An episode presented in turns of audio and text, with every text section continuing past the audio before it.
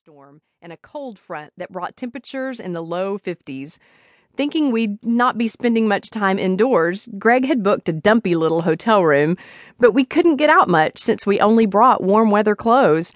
We mostly watched movies and ate leftover pizza. The ambiance, or lack thereof, exhaustion, and disappointment eventually got the best of me. I don't remember what was said, only how we said it. Greg and I had our first major fight before we even returned from our honeymoon. I couldn't believe that he had failed to check the weather before we came, and that he hadn't even consulted with me about how I envisioned spending our honeymoon.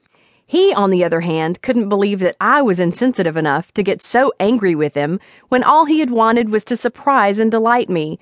Of course, I wasn't going to let one little argument ruin the marriage. Greg was a committed Christian and a leader in the youth group, which inspired me to begin working with youth as well. He was fun and adventurous, and he took me on several group trips to go skiing, backpacking, and scuba diving. He was intelligent and financially stable, a graduate of Southern Methodist University, and a certified public accountant.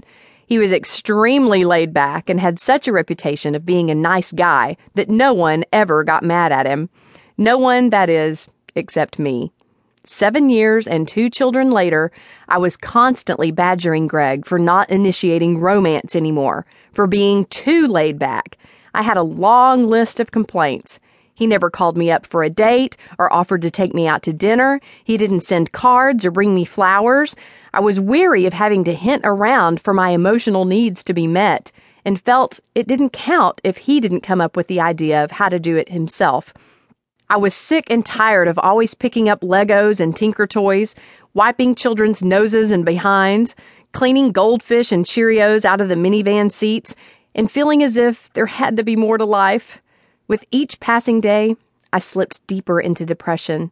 In hindsight, I realized that my unhappiness wasn't about what my husband was or wasn't doing. Rather, it was about how I felt about myself. I needed Greg to affirm me to make me feel beautiful and to convince me that I was desirable because I didn't know how to feel any of these things on my own. But at the time, I felt sure that he was to blame. I'm not the first or only wife to feel this way. In fact, I've heard from many women who feel deep dissatisfaction with their husbands and their marriages. Stories of discontent. Married 14 years, Ramona thought she had wed Mr. Right but feelings of fear, bitterness, and rejection surfaced as she and her husband struggled to understand each other. He is rarely home, leaving her to raise four young children on her own much of the time. There's been little romance or time for one another. He's consumed with his job and their financial status, and she is consumed with the kids and her work, which she admits is really just an outlet to get her emotional needs met by others. Their church obligations and kids' sports and extracurricular activities also take up an enormous amount of time and energy. Feeling overwhelmed by the lack of joy and passion in their relationship, Ramona says, My husband seems unable to express how much I mean to him and says it's because of the way he was raised and that men aren't good at that stuff. I felt lonely, cheated, and empty. And when other men begin to compliment me, I feel I am falling for them hook, line, and sinker. I've been guilty of emotional affairs, but feel that God wants me to be strong and stay in this marriage. I've tried to romance my husband and captivate him, but it always seems we're worlds apart. I'm tired of trying to be supermom, wife, and spiritual leader in this family. When is he going to step up to the plate and take over? Of course, disillusionment can set in even before you become overwhelmed with raising children. After only one year of marriage, it's clear that Claire's reality isn't measuring up to her expectations. She laments, We're usually either fighting or not talking much at all. The word divorce isn't in our vocabularies, but I frequently have thoughts about what my life could be like after my husband dies.